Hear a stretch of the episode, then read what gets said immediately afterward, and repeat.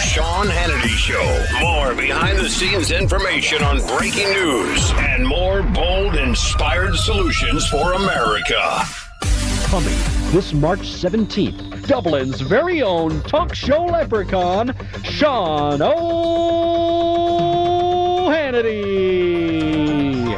Top of the morning to ya. This is your right-wing, ultra-conservative leprechaun, Sean O'Hannity. Let's go to the phones now and to Bruno. Hello, Bruno. Uh, yeah, Sean, you know what I think?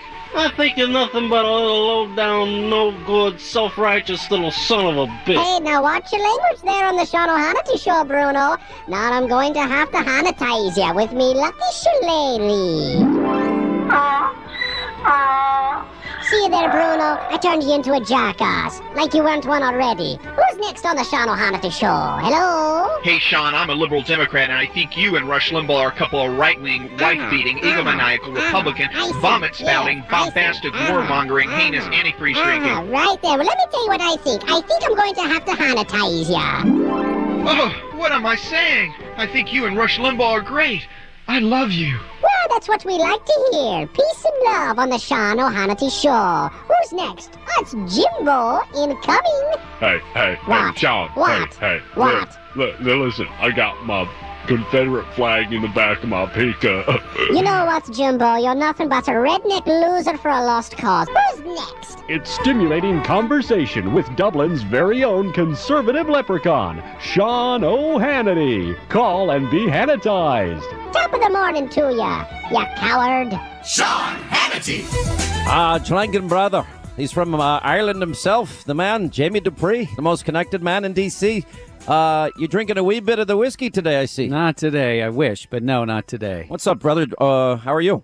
Fine, fine. I had some interesting uh, developments today. I see Lindsey Graham is getting on board with Ted Cruz, saying he's going to do all he can to help Cruz win the GOP nomination.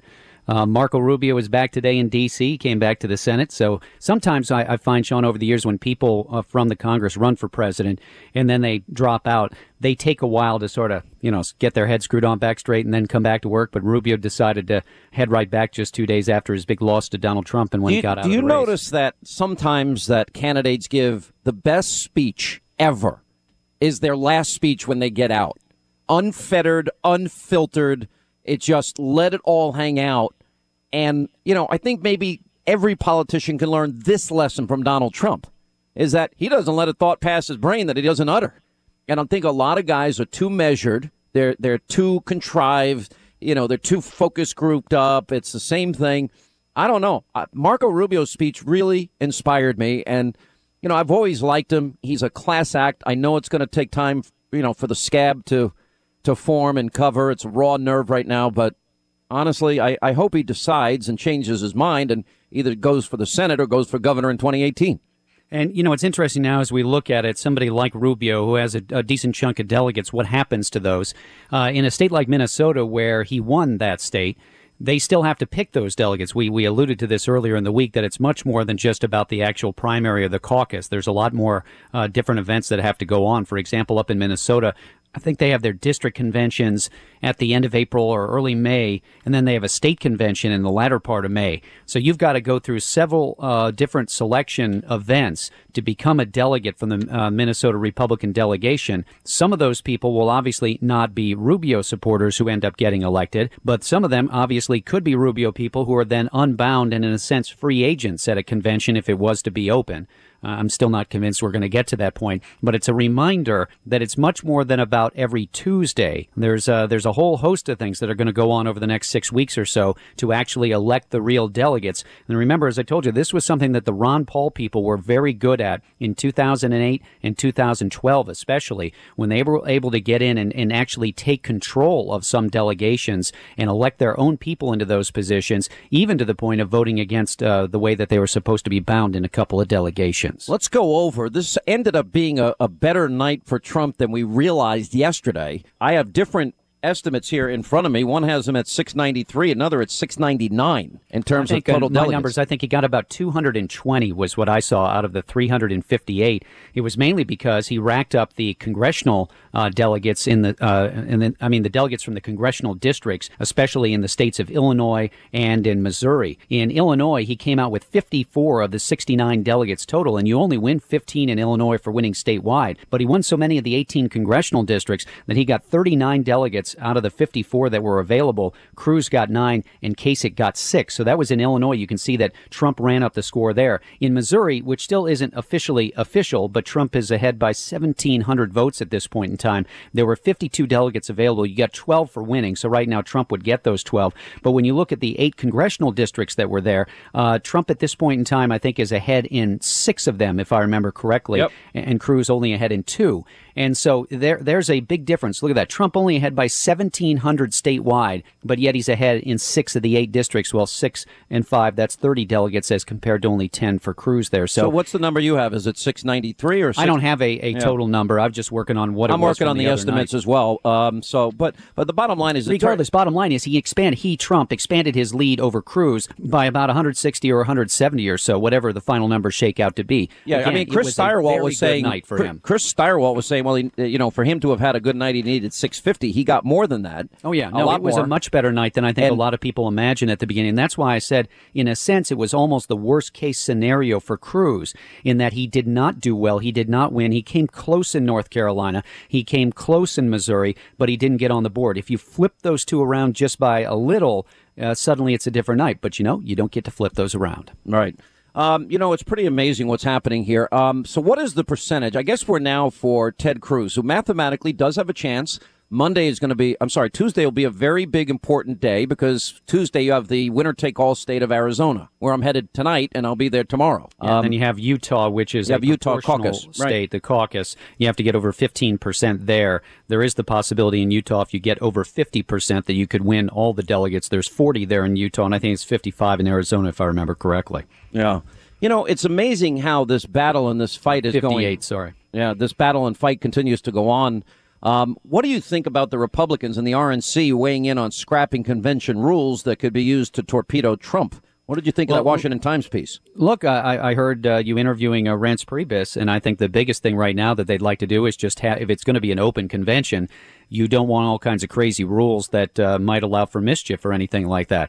Again, I think the biggest thing to understand about this is you got to get to the magic number of 1237. How you get there, it might not be pretty if it is an open convention, but the, the possibilities are endless. I mean, you know, I think you've been pretty clear that if it's Trump number one and then Cruz number two, that it would still be okay in an open situation for Cruz to win in the end. Um, you know, I, I mean, what if though it's Kasich who somehow got into number two? You know, I think for a lot of people, there's there's different outcomes that could be okay and not be okay. Uh, again, if you can't get to that point of the majority, to to me, all bets are off if that happens. I mean, if Trump were a couple hundred short, I think anything could happen. But as of right now, you sort of look at the numbers. I can't see that, and there might be enough free agent kind of delegates at that point in time that Trump could pick people off one by one, much like happened in uh, '76 with Ford against Reagan, or happened really with McGovern in '72 as well. Let's go through the rest of the schedule because I think, by my count, I think there's six, including Arizona, winner take all states. But it all goes through June 7th, is when the, the last primaries. last big day, That's yes. the last big day. I mean, do you imagine this going all the way to the end? I mean, it could in the sense that because of the way the delegate numbers have emerged, it could go all that way in the sense that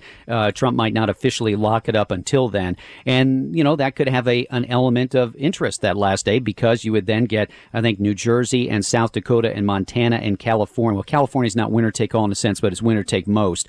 Uh, but you do have New Jersey and South Dakota and I think uh, Montana that are winner take all.